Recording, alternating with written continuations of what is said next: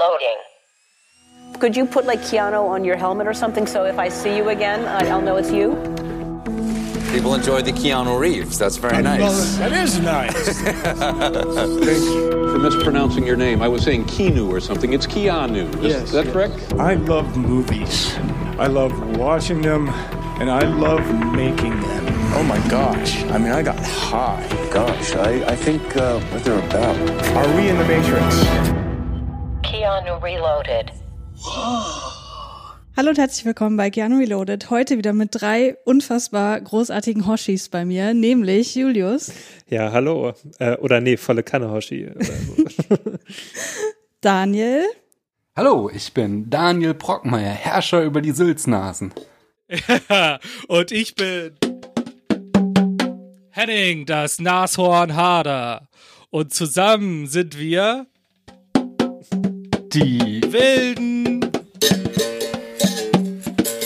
Gäste.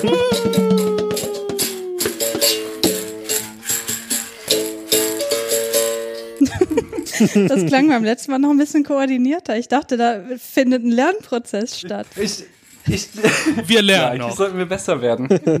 Ich dachte auch, wir sagen das gleichzeitig, deswegen war ich gerade so verwirrt, als Ja, ich habe auch. Ich war, das nicht ja. geklappt hat. Also ich fand's super. Ich fand mich gut. ich mich und uns auch.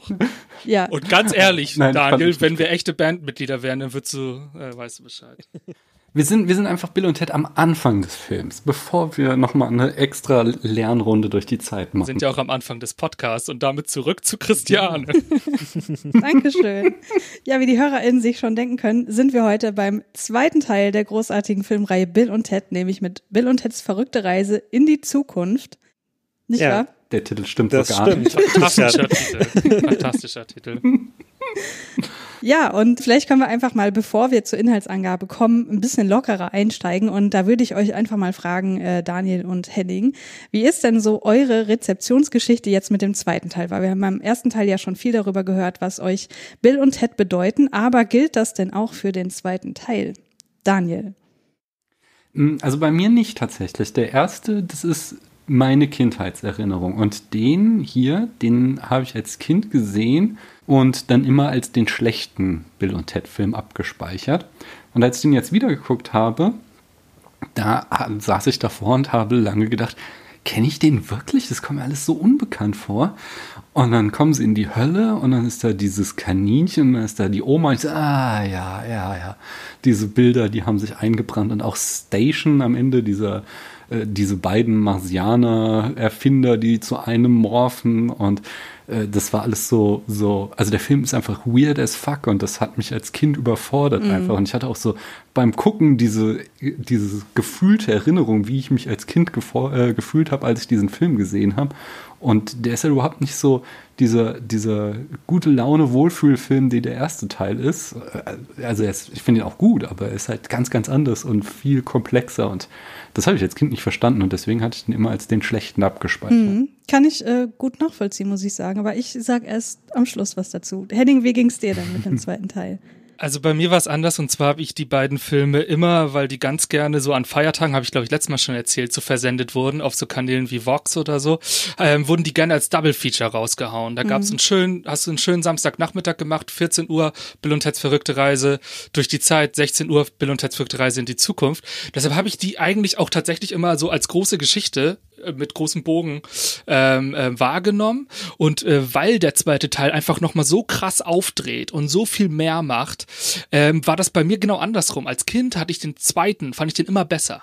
Weil da die Band sich schon weiter zusammen äh, zusammenkristallisiert, weil man da schon erahnen kann, wie sie äh, wie sie die Welt retten und weil da äh, irgendwie weil es da wilder abgeht. Und als ich dann älter wurde, ich glaube so mit 20 oder so, da habe ich mir die dann auch mal auf DVD gekauft und da habe ich die noch mal geguckt, da habe ich gedacht, nee, der erste ist schon besser, weil er einfach irgendwie für mich runder ist. Der jetzt beim nochmaligen gucken muss ich auch sagen, also was was Daniel schon gesagt hat, der ist viel viel äh, kindungerechter, aber der ist einfach so abgedreht und äh, ich habe ich hab mich ein bisschen geärgert, als wir den geguckt haben, äh, als ich als ich den geguckt habe, habe ich mich ein bisschen geärgert. Man hätte, also ich hätte als Wissender dieses Films eigentlich die letzten Podcasts mit euch, hätte ich euch gerne gefragt, was ihr nach dem ersten Teil denkt, wie der zweite wohl weitergeht. Ja, das kann ich dir Und- beantworten.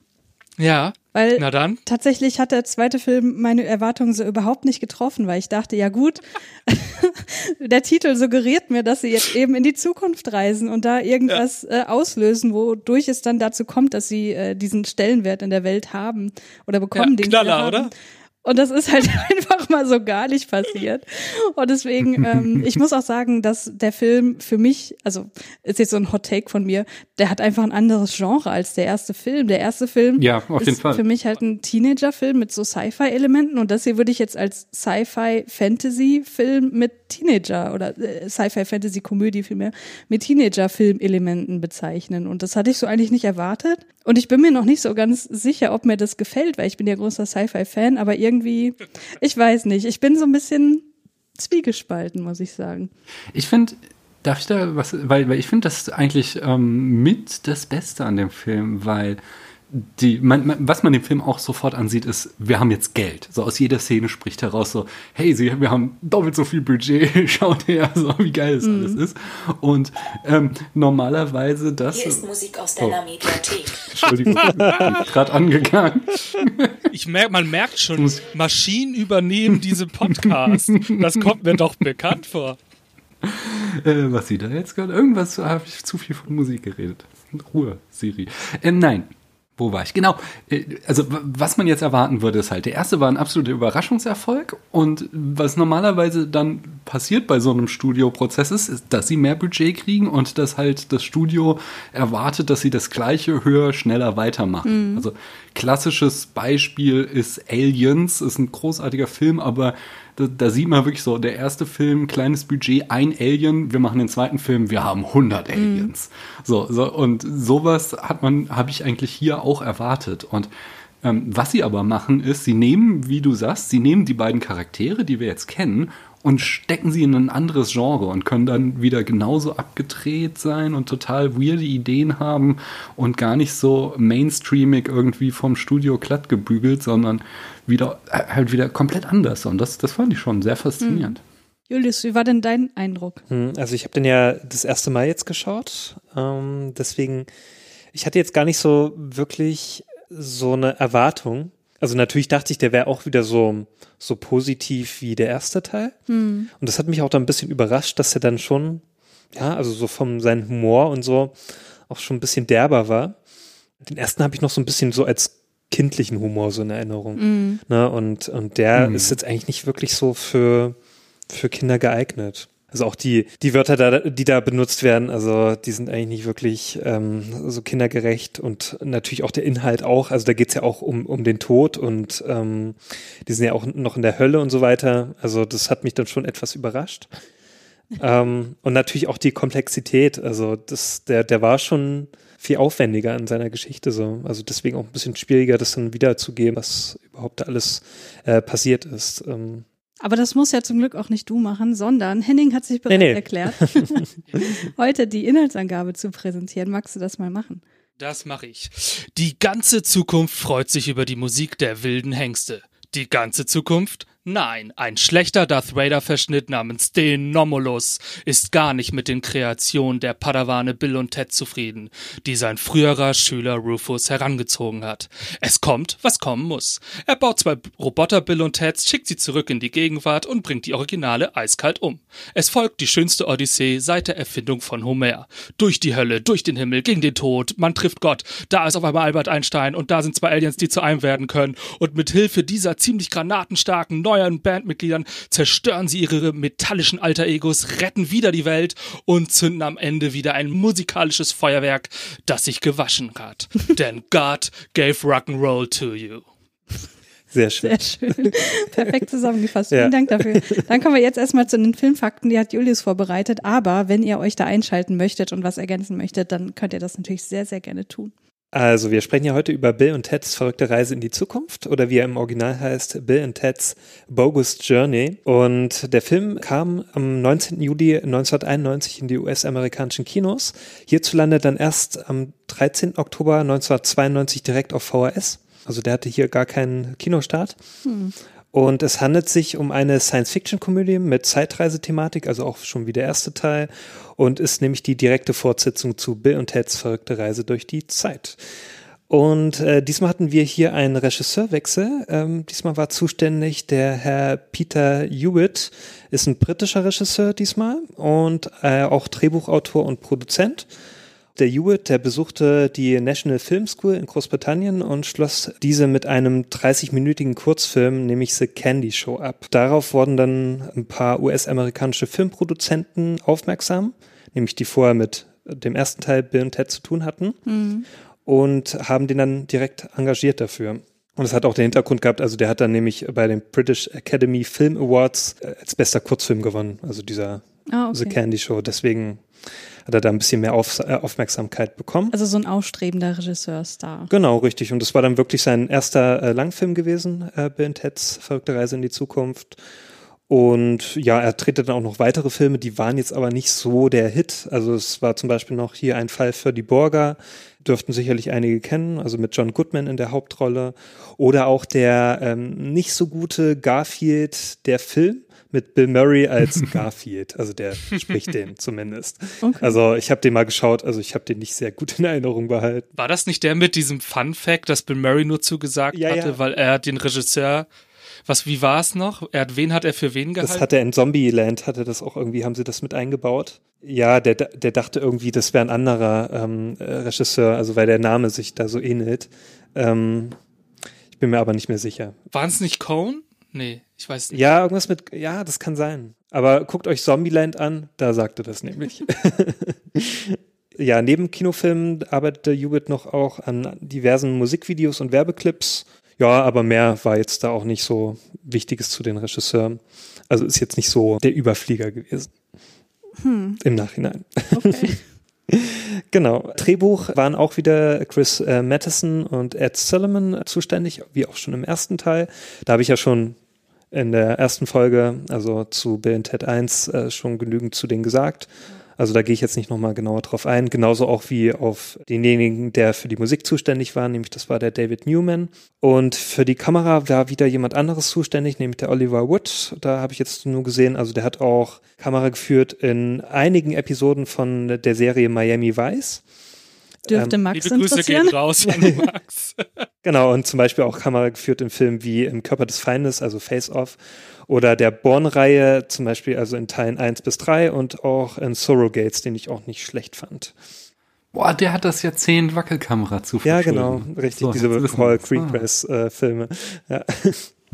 Genau, und ja, jetzt kommen wir mal zu den Hauptdarstellern.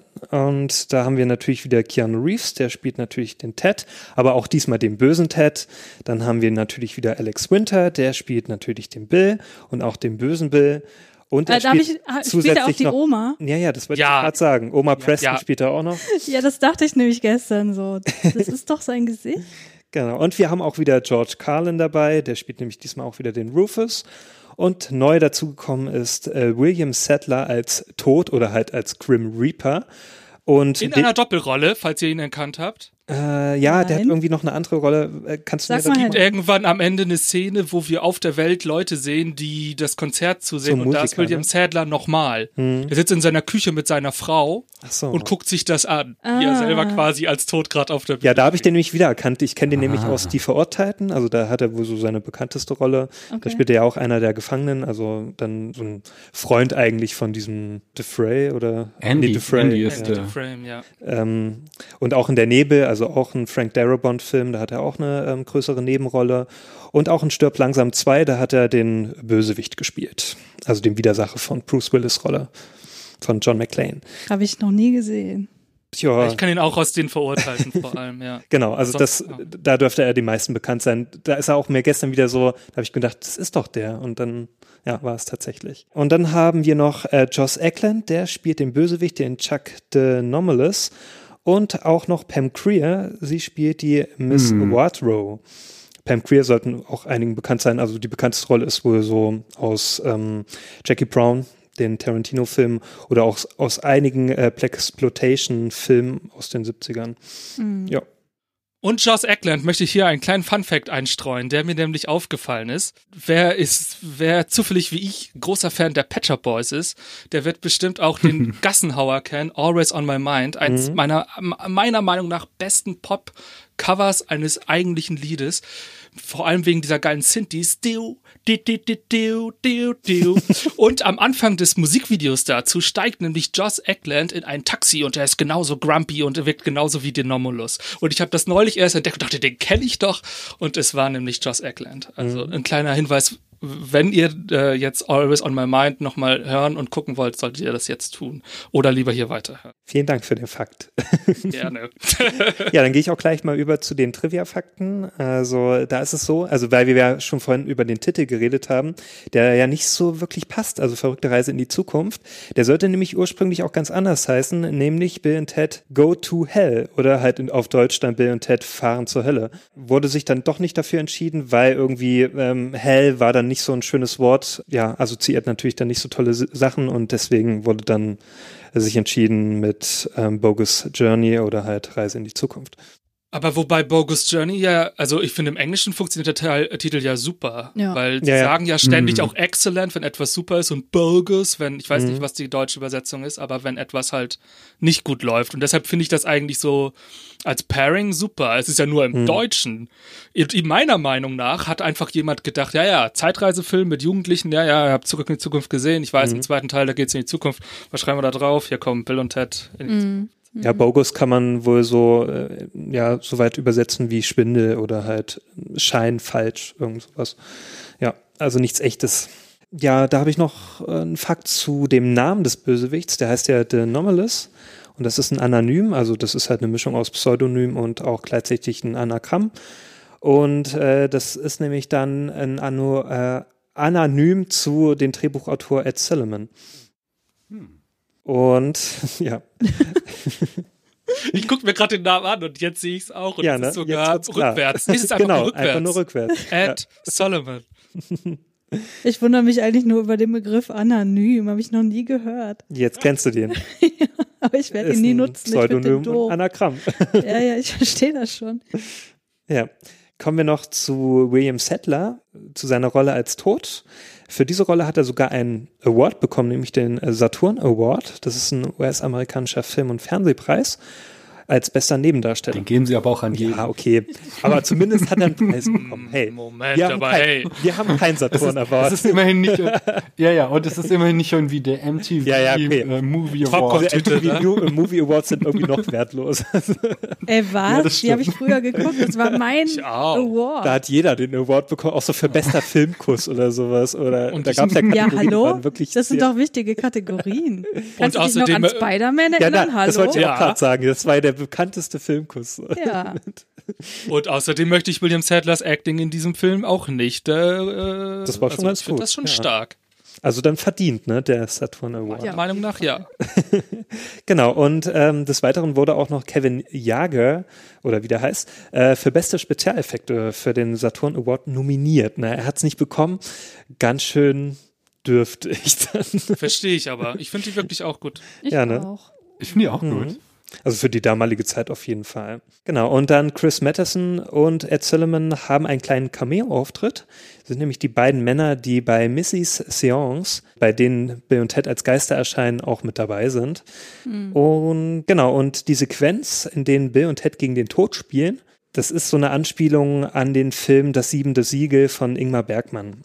Also da müssen die sich ja auch so freispielen, um, also in den Originalfilmen muss der sich auch freispielen, um dann wieder ins Leben zurückgeholt zu werden. Also auch das Todoutfit ist genau äh, dem nachempfunden. Und da geht es halt darum, dass der Tod mit einem Ritter Schach spielt, um äh, halt dessen Seele quasi. Und hier äh, parodieren sie das halt wunderbar mit diesem ganzen Brettspielen. Und es dann am Ende ein Twist. Ja, das ist aber auch eine sehr schöne Szene. Das ist Ja. wirklich toll. Ja. Der Film hat jede Menge äh, Zitate und Referenzen. Da kann ich nachher auch noch so einige bringen. Genau. Gut. Ich habe ähm, auch eine. Ja. Möchtest du die jetzt bringen oder? Nee, ich wollte nur sagen, ich habe auch eine. Ach so, okay, kannst du dann nachher bringen.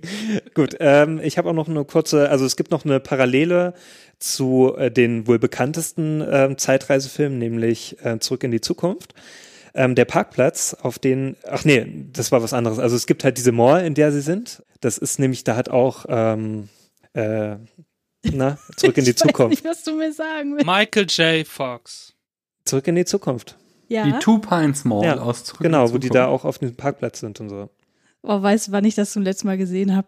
Aber wo ist denn hier eine Mall? Ich erinnere mich das gerade, die, gar nicht. die Mall ist doch beim ersten Mal. so. Vielleicht da, wo sie Genau, die, die sind auf einem Ja, auf dem, ähm, irgendwie stand Na, da, da, irgendwie der, der Warenplatz oder irgendwie so das, Also sie sind ja in der Mall, wo sie die Zutaten für die guten Roboter Bill und Teds kaufen. Und da und ja, äh, das ist eine Mall. Das ist doch ein Baumarkt. ja, weiß auch nicht. Aber das ist das Einzige, ja, auf wo jeden Fall, einkaufen äh, geht, oder? was ich gelesen habe, ist, es gibt halt diese Mall und da hat es genauso gespielt. Also ja, das ist dieser Zusammenhang. Und es hat noch einen Zusammenhang zum ersten Teil. Also die äh, landen ja ähm, auf so einem Parkplatz, ähm, die bösen Bill und Teds. Mhm. Und ähm, man sieht ja da so ein, so ein Trifft die Katze, er weiß, auf die Katze zu treffen. genau das auch. Und man sieht ja ein Quadrat auf dem Boden so, ne? Und das ist ja von der äh, Telefonzelle aus dem ersten Teil. Also sie landen genau da auch wieder auf diesem Platz. Und das ist halt eine Anspielung auf den ersten Teil. Ach so, ich dachte an Zurück in die Zukunft, weil das, Das auch nicht. so, so Flammen hinterlässt auf dem Boden. Nee, nee, das nicht. Ja, doch. Also Aber wenn man das kann so ja auch eine Anspielung. Ja, kann auch eine Anspielung Hallo, ich will ja auch mal einen neuen Trivia-Fakt in die Welt setzen. Dann ist das vielleicht eine Anspielung. Ist euch mal aufgefallen, dass das ein ganz klarer Hinweis auf Zurück in die Zukunft ist mit den Flammen? Krass. Ja, das hat Ja, und abschließend noch das Budget. Christiane gerade entdeckt, wollte ich noch sagen. Ist nicht von mir. Abschließend gehe ich noch auf das Budget ein. Äh, der Film hatte insgesamt ein ähm, Budget von circa 20 Millionen Dollar und hatte Einnahmen in den USA, also zumindest nur in den USA, was ich jetzt gelesen habe, von circa 38 Millionen Dollar. Also schon ein ganz guter Gewinn eigentlich. Und war auch dann deutlich mehr als der erste Teil vom Budget her, was wir ja schon so gesagt haben. Ja, das merkt man definitiv. Genau. Ja, das war's dann von meiner Seite. Habt ihr noch was? Ähm, wir hatten beim Cast nicht darauf hingewiesen, dass die beiden ähm, weiblichen, naja, Hauptdarstellerinnen, Nebendarstellerinnen, aber die Partner so. ja neu besetzt worden sind. Mhm. Ähm, die werden jetzt von, ich muss auch selber gucken, aber die sind neu besetzt. Das ist ja die Elizabeth und Elizabeth Joanna. und Joanna. Ja, genau, das ist ja. Annette äh, Atsui und Sarah Trigger. So viel dazu. Das ist quasi ja noch eine Parallele zu Zurück in die Zukunft, wo auch im zweiten Teil die neu besetzt wird, die weibliche. Ah, ja. Richtig. Hm. Spielt ja auch in der Zukunft. Ähm, Wow. So wie Bill und Ted's verrückt dran sind, die zu. ja, ja. Boah, ich glaube, wir sind da was ganz Großem auf der Spur. Ich glaube, der dritte Teil hätte ursprünglich dann im Wilden Westen gespielt. Nee, ich wette einfach, ich wette einfach, genau das war der Typ, der den deutschen Titel aussuchen durfte. Er hat auch gedacht, hier die Flammen auf dem Boden, hier die weibliche Hauptrolle wurde neu besetzt. Ja, ja, in die Zukunft geht das. Zack, Er hat ihn sich gar nicht angeschaut, so ja. Ja, nur, nur diese zwei Sachen, Flammen und äh, neu besetzt. Ja gut, dann kommen wir doch mal zu der Filmbesprechung an sich.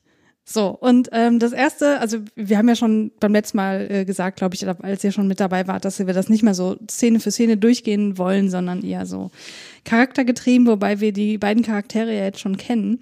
Aber ich muss sagen, so die erste Überraschung für mich war, dass wir es hier mit Doppelrollen zu tun haben, beziehungsweise Dreifachrollenteil, also bei, bei ähm, Bill, weil ich hatte das überhaupt nicht erwartet und ich war da Mhm. total erfreut, weil ich dachte, oh, das ist jetzt aber irgendwie ein Twist, der mir total gefällt.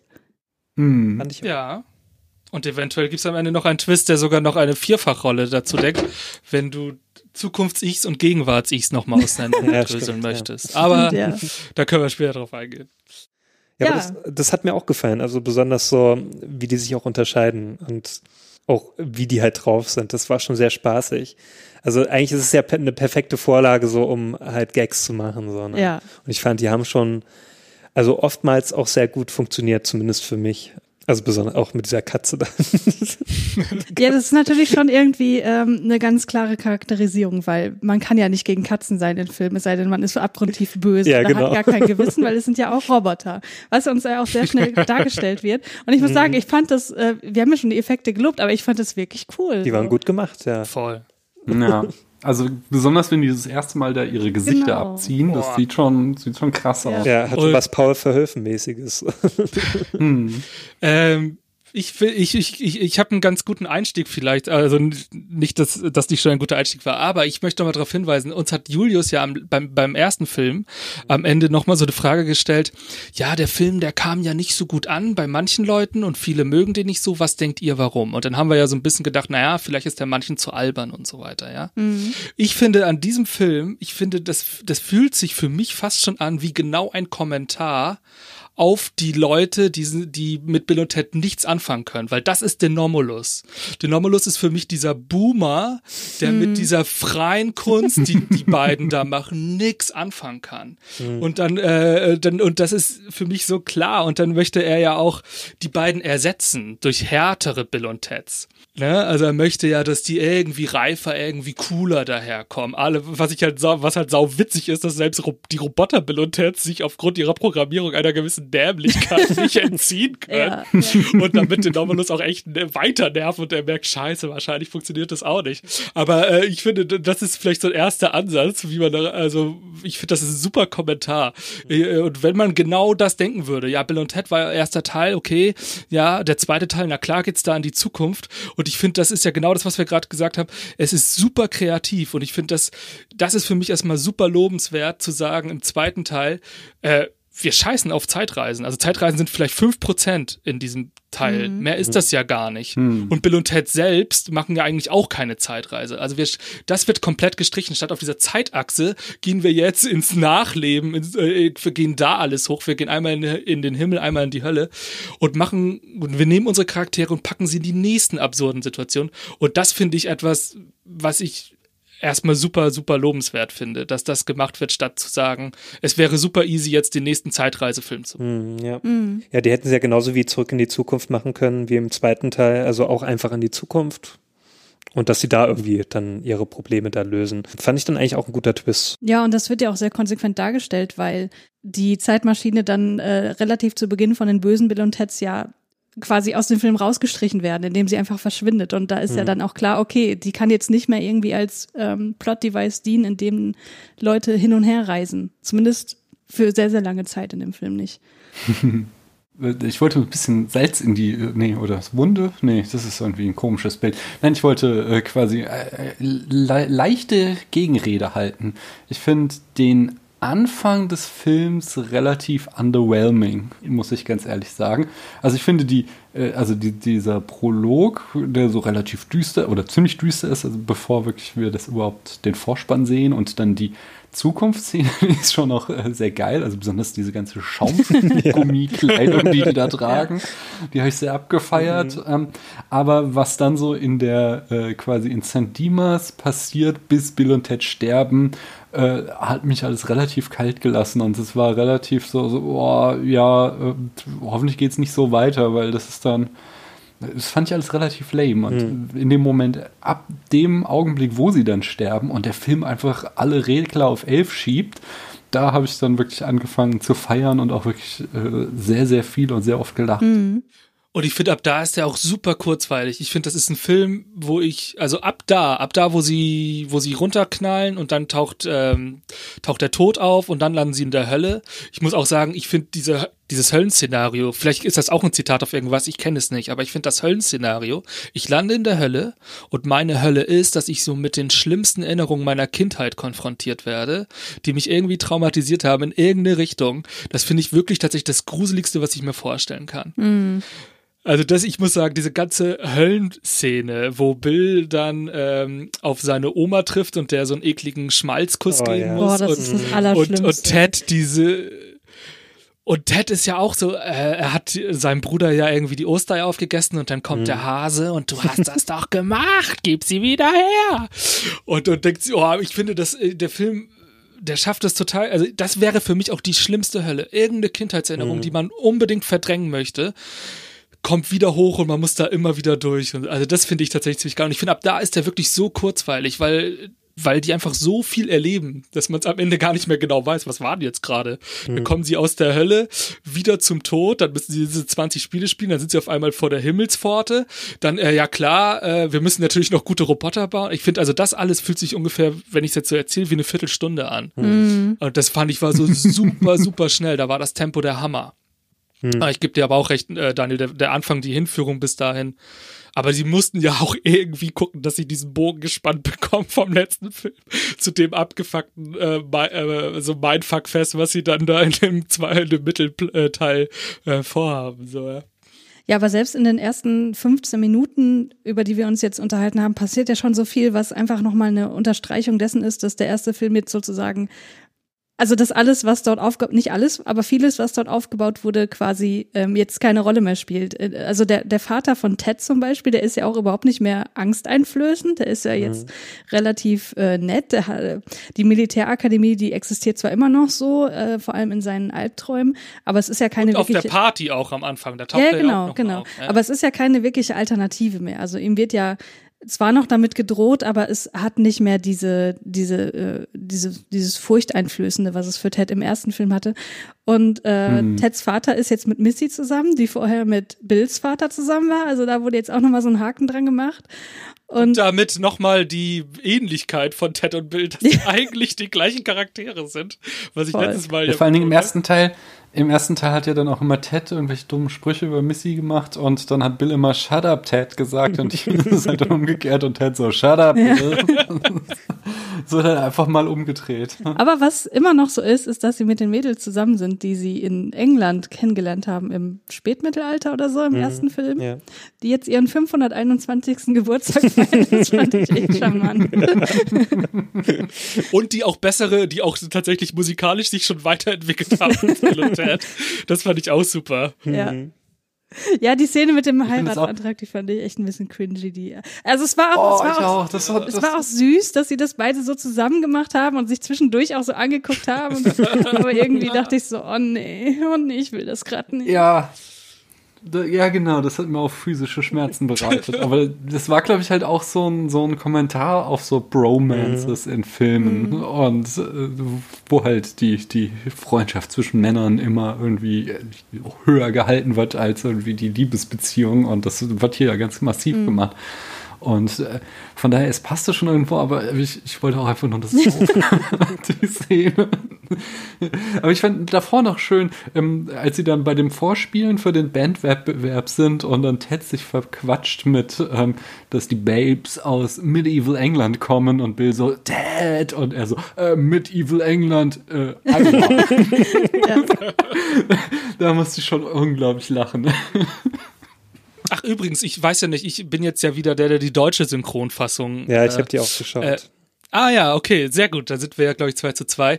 Äh, tatsächlich muss ich so insgesamt sagen, hat die diesmal für mich wesentlich schlechter abgeschnitten. Also das, was ja. ich beim ersten Mal hatte, dass die Sprüche auch wirklich in der deutschen Übersetzung sehr kreativ waren, wie mhm. extrem cremig oder aber dieser Weilen, würde ich sagen, fand ich war wesentlich flacher hier. Das waren auch andere Synchronsprecher, oder? Genau, und es mhm. waren auch andere Synchronsprecher. Ich glaube, das ist im, äh, ich kann mir vorstellen, jetzt wäre die Originalfassung besser gewesen. Wollte mhm. ich nur noch mal ja. so am Rande sagen.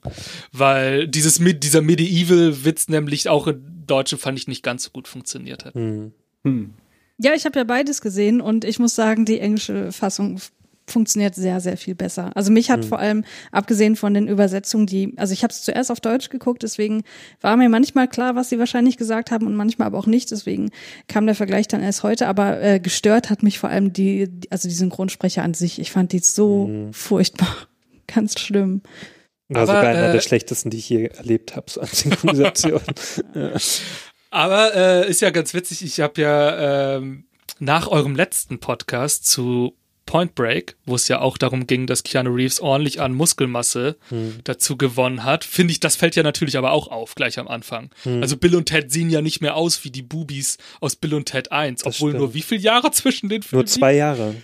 Aber die, also ich finde gerade Keanu Reeves hat hier ein Kreuz mhm. auf einmal, dass er irgendwie so ein bisschen, also beide sind super irgendwie, also beide sind sehr trainiert, sehen ja auf einmal ganz anders aus und haben ja auch irgendwie einen anderen Style, so, oder? Also, mhm. nicht mehr so also die, die 80s Boys. Sieht etwas anders aus. Also zumindest bei, bei Keanu Reeves ist das schon aufgefallen.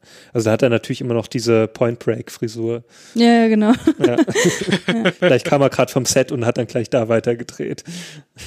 Ja, ja, damit er auch nicht so gestylt aussieht, hat er auch die Haare dann immer so vorne mhm. ins Gesicht gekämmt, aber sonst ist es tatsächlich eigentlich genau die gleiche ja. Frisur. Die Frisur. Aber das in, ja, aber ich, ins Gesicht gekämmte hat ja auch noch den Grund, damit man das Double nicht so erkennt. Ja. Mhm. Das Double? Das Also in manchen Szenen sind ja alle vier zu sehen und in manchen Szenen sind es Ach wirklich so, ja, ja, und okay. äh, in, in einer Szene ganz besonders sieht man das und das wird, glaube ich, durch die Haare dann so ein bisschen versucht zu kaschieren. Mhm. Es funktioniert Aber- so semi gut. Aber die Kleidung zum Beispiel, also ich finde zum Beispiel gerade Bill, das ist ja ein Cargo-Hemd, wir sind jetzt in den 90ern, also ich finde, der wirkt viel grungiger Mhm. als jetzt die Mhm. 80er, die Mhm. wir in den letzten Filmen hatten. Mm, das stimmt. Und das wäre so was anderes, also dieser Ton, dass der jetzt anders ist, da kommen wir ja auch noch weiter drauf zu sprechen.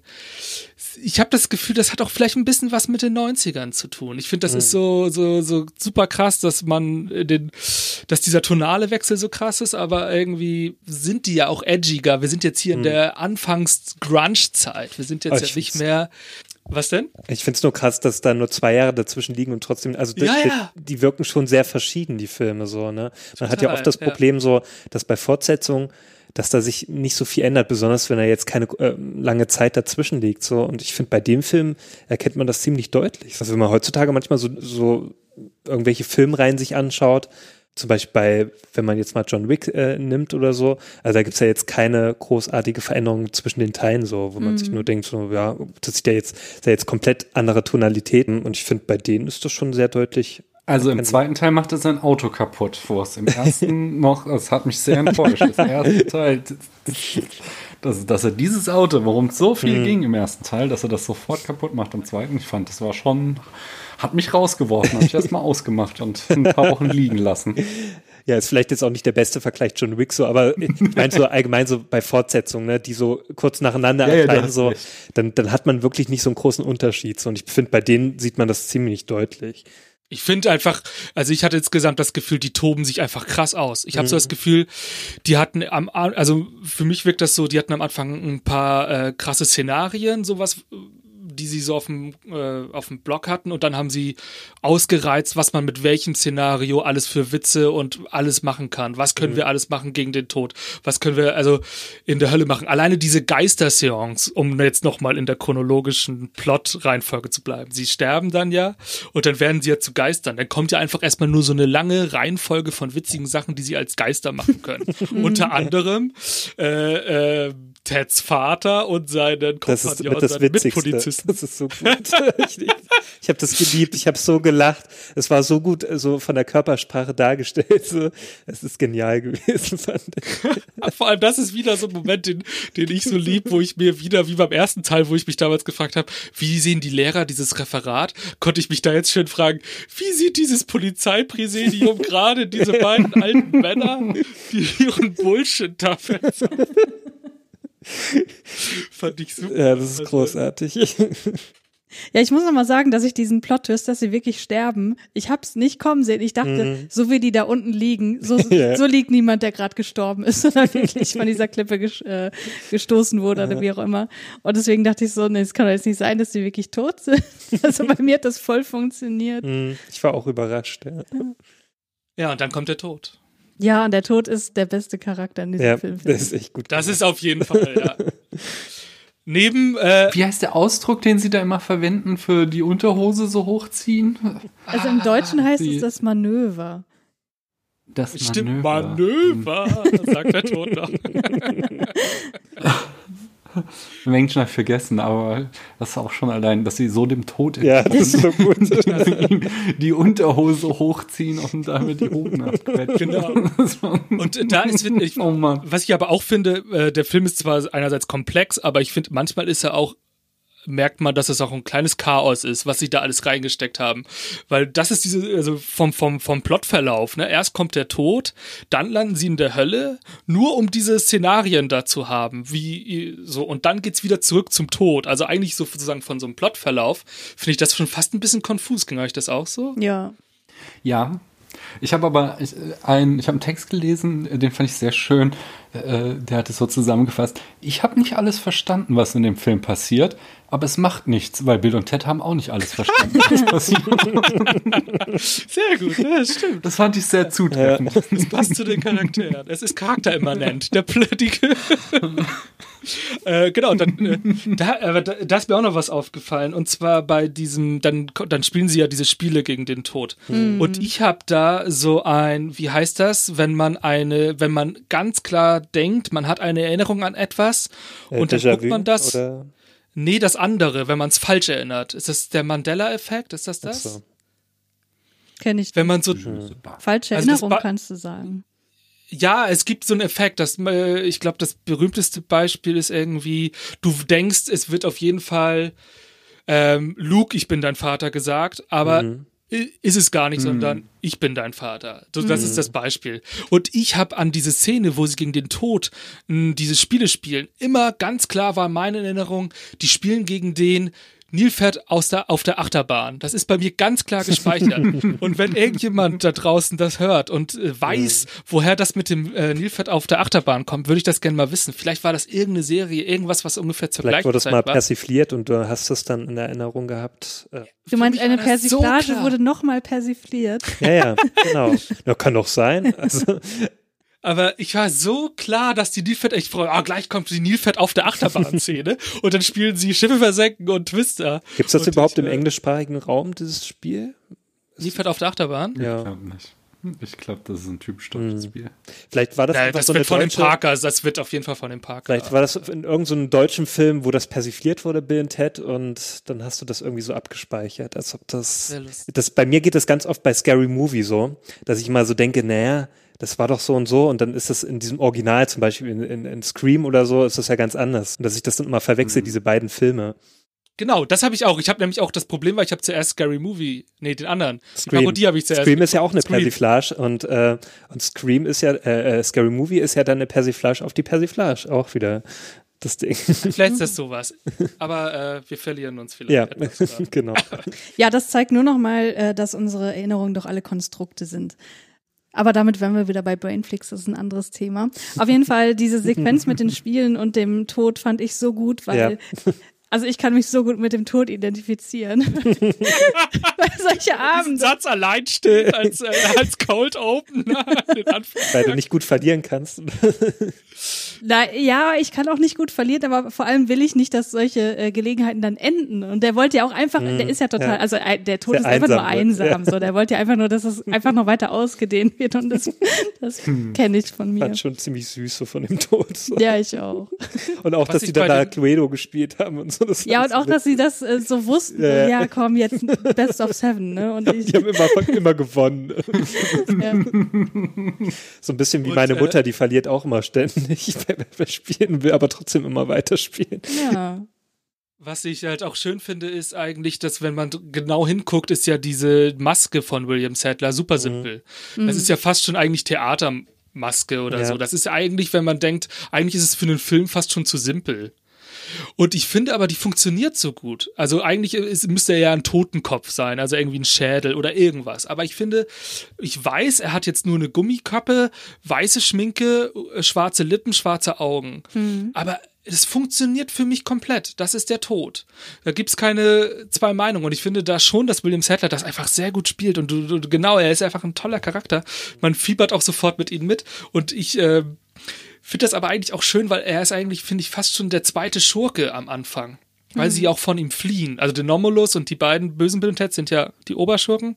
Aber sie fliehen ja auch vor dem Tod, ne? Und dann landen sie erst in der Hölle. Und ich mag das auch, und da können wir jetzt schon sehen, finde ich, dass es da schon diesen Bogen auch zum ersten Teil gibt. Wenn wir aus der Sicht der Charaktere wieder gucken, dass Bill und Ted einfach diese ursympathischen, positiven Menschen sind, die selbst den Tod, selbst das Negativste, selbst äh, sozusagen so das, was es gibt auf der Welt, selbst den irgendwie von sich überzeugen können und in ihrer Bande aufnehmen können und komm, du darfst mitkommen und äh, du darfst auch bei uns ein bisschen Bass spielen und so weiter.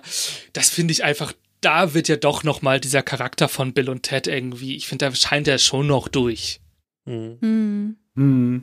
Ja, auch, auch im Himmel, nicht? Wenn sie Gott überzeugen, ihnen Station zu geben und wieder runterzuschicken. Das finde ich auch sehr schön von Ted dann. First of all, Good Job on Earth. Und ich find's auch geil, äh, Station heißt der im Englischen, das habe ich mich nämlich auch gefragt, weil ich kenne Ja. da wirklich nur die deutsche Version und da heißt der volle Kanne. und äh, und äh, dann wird aus dem, wenn der sie, äh, er heißt volle und Kanne und dann wird volle Kanne draus. Und das, das muss ich auch ein bisschen sagen, also das meine ich nochmal mit, die Witze, für mich sind die nicht, also ich muss auch sagen, die Witze, für mich waren sie im ersten Teil auch ein bisschen subtiler.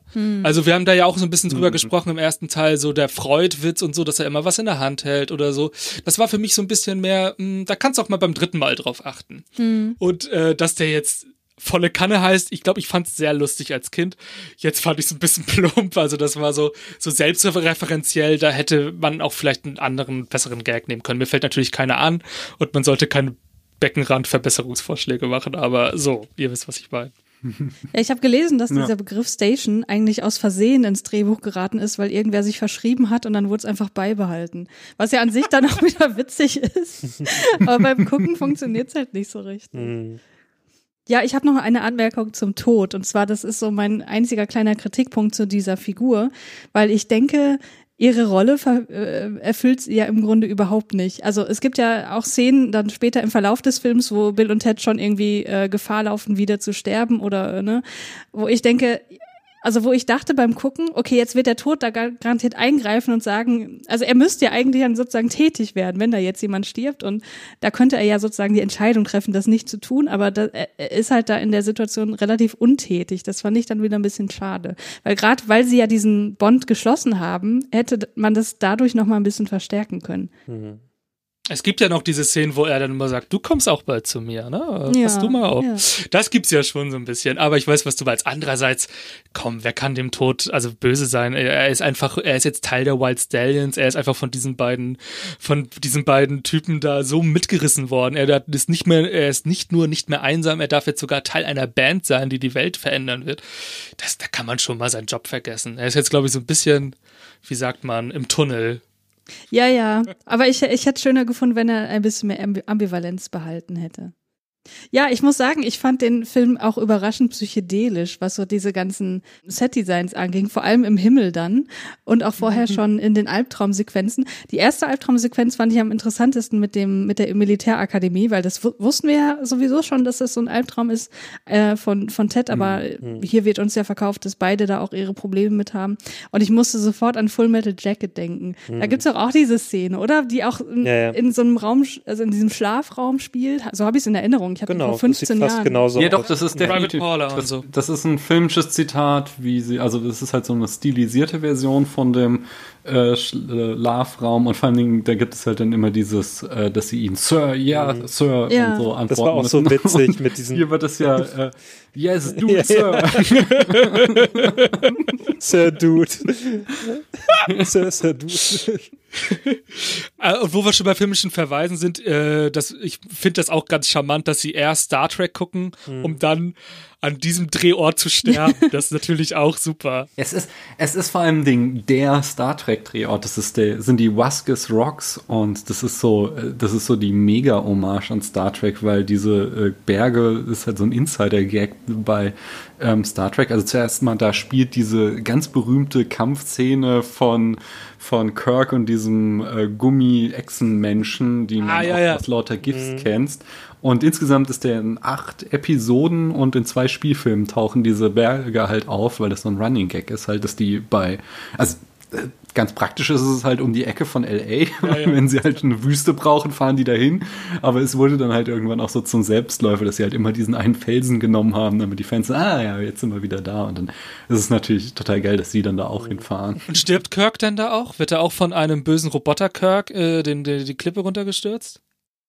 Ich dachte, ich dachte immer, also, also tatsächlich, ähm, dass in Generations stirbt ja Kirk und dass er da, dass das auch Vasquez Rock ist, aber ich glaube ähm, tatsächlich, dass sie da mal einen anderen Felsen genommen haben. Jedenfalls habe ich jetzt, ähm, ich glaube, ich glaube nicht, dass in dem Film der vorkommt. No.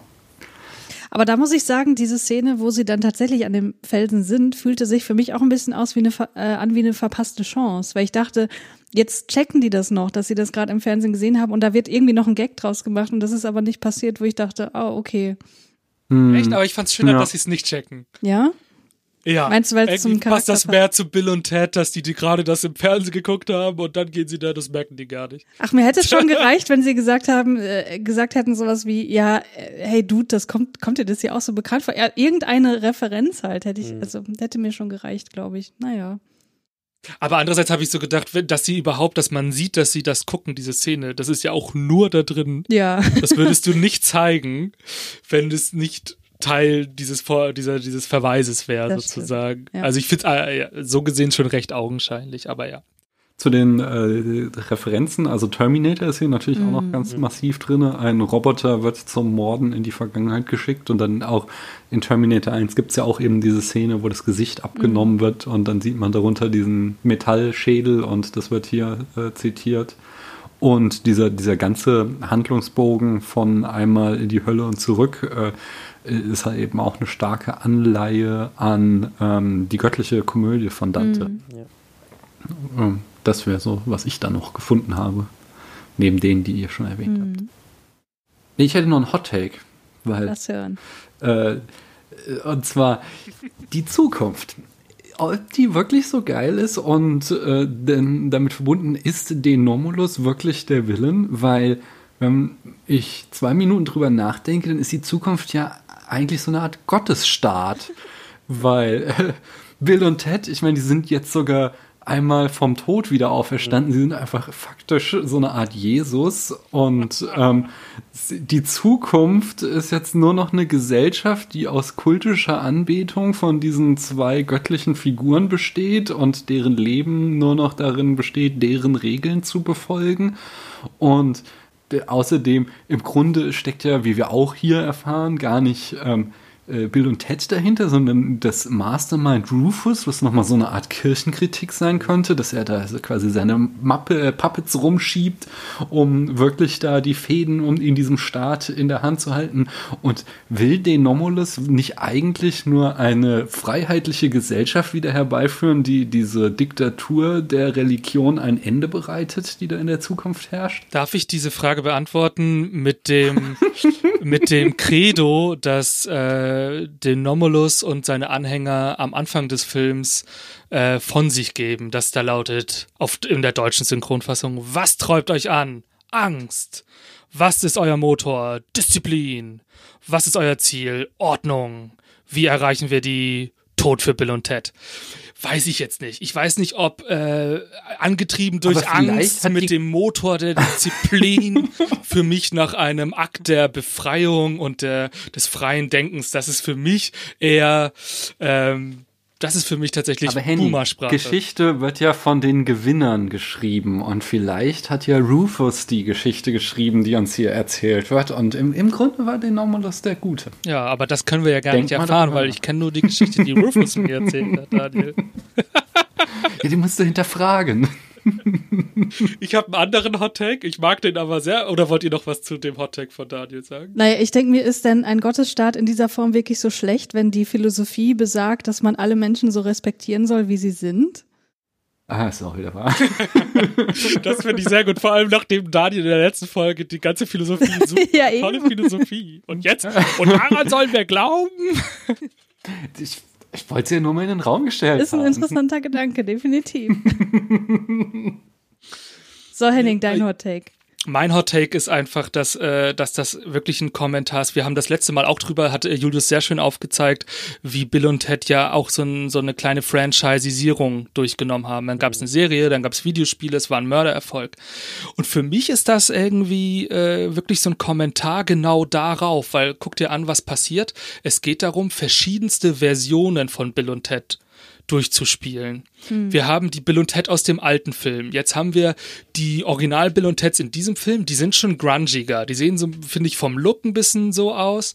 Dann haben wir so richtig harte Bill und Teds. Das sind die Roboter Bill und Teds. Die sollen das ersetzen. Also ich finde, das ist, Denomulus macht eigentlich etwas, er, er, er, möchte eigentlich diese Figur nehmen und daraus etwas Neues machen, was so seinem Geschmack mehr passt. Da, und dann haben wir, und da wird's dann immer absurder, dann haben wir gute Roboter Bill und Teds. Dann haben wir irgendwann noch Bill und Teds aus der Zukunft, ganz am Ende. Und, Und wir haben auch noch die Gothic Bill und Teds, die tot sind. Genau, die haben wir auch noch. Und äh, dann haben wir noch die Kinder Bill und Teds, wenn du die auch noch Mhm. möchtest. Also wir haben so tausend Sachen und für mich ist das so ein, so ein Kommentar, so ein bisschen darauf. Und äh, ich mein hot, hottester Hot Take daran ist auch noch, dass es vielleicht sogar äh, so ein bisschen Grunge versus 80s äh, Rockhymnen gehen kann, weil für mich der Film sich schon irgendwie 90er, härter, edgiger äh, so anfühlt. Aber wo endet der?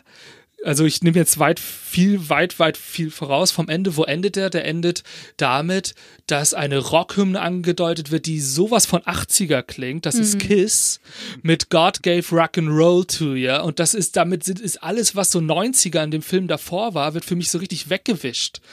Das finde ich super strange. Ich finde, da ist wirklich der Film auch so ein, wirklich so ein Hybrid oder so, aus, aus, aus so ein, so ein, so ein, zwischen den Zeitgeistern vielleicht, aber irgendwie denke ich mir, wenn wir wieder bei den Charakteren sind, weil die ziehen sich ja schon durch.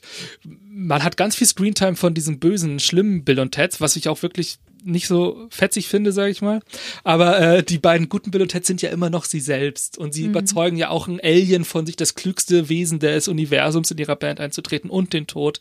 Und am Ende ähm, kommen sie auch zurück aus der Zukunft, ähm, um zu sagen, die schönste Zeit ist jetzt und der schönste Ort ist hier und es bleibt ja positiv. Es Mhm. bleibt ja irgendwie so und irgendwie, das ist so mein, für mich so das, was da so drin steckt. Ja, kann ich gut nachvollziehen. Hatte auf mich jetzt aber auch nicht mehr so dieselbe Wirkung wie im ersten Film. Also diese ganze Lebensphilosophie, die kennen wir jetzt schon. Und klar, die steckt ja auch irgendwie noch drin bis zum Ende, da stimme ich dir auch zu, aber es wird halt alles ein bisschen abgedämpft durch, ja, einfach die ganze Handlung, die drumherum passiert. Und deswegen hat es am Ende auch nicht mehr so die, so, nicht mehr so diese wohlige Wirkung, wie der erste Film auf mich hatte. Wobei ich sagen muss, was ich schön fand, dass der Handlungsbogen dann doch noch sehr rund wurde und das Ganze als ähm, äh, Zeitreisegeschichte dann auch wieder funktioniert hat, weil wir erfahren ja endlich, wie es dazu kommt, dass sie in dieser in diesem Universum so angebetet werden, nämlich weil die böse Seite quasi ähm, die Handlung genauso lenkt, dass das Ganze übertragen wird in die ganze Welt. Und das fand ich dann irgendwie Ja, wieder ja. total schön und rund. Das hat Mhm. mir gefallen. Ich fand bei dem Showdown auch nochmal schön, wie sie quasi auch nochmal einen Kommentar auf äh, das Zeitreise-Paradoxon aus dem ersten Teil machen, wo sie ja im ersten Teil, wir müssen nur daran denken, die Schlüssel und den Ja. Eimer hier hinzustellen nachher und dann, dass ja hier quasi auf drei gedreht wird, so, so. Wir, wir haben daran gedacht in der Zukunft. Nein, ich habe daran gedacht in der Zukunft. Nein, du dachtest nur, du hättest daran gedacht. Wir haben daran gedacht in der Zukunft. Das ist schon, äh, fand ich schon auch wieder so, so einen ironischen Kommentar. Das hat sich für mich für, das wie hat so mir ein, sehr gefallen. Das hat sich für mich wie so ein totaler Wrestling-Match-Dialog angefühlt, ne? Also so auch dieses Publikum. Nein, doch, Stimmt, ja. was hat er ge Hat er nicht. Und dann kommt der Käfig und zack. Und ich mag das auch, ne? Er sagt ja auch, aber eins hast du vergessen, Denormalos. Nur wer am Ende gewinnt, kann die Schlüssel tauschen, ne? Und das ist dann ja wieder so, das Positive wird am Ende siegen. Ja, Mhm. das mag ich auch. Ähm, worauf ich, was mir noch äh, aufgefallen ist, ich hatte, wir haben ja am Ende das letzte Mal auch äh, so ein bisschen um diese problematischen Umgang mit weiblichen Rollen und mit Homophobie äh, sehr viel gesprochen.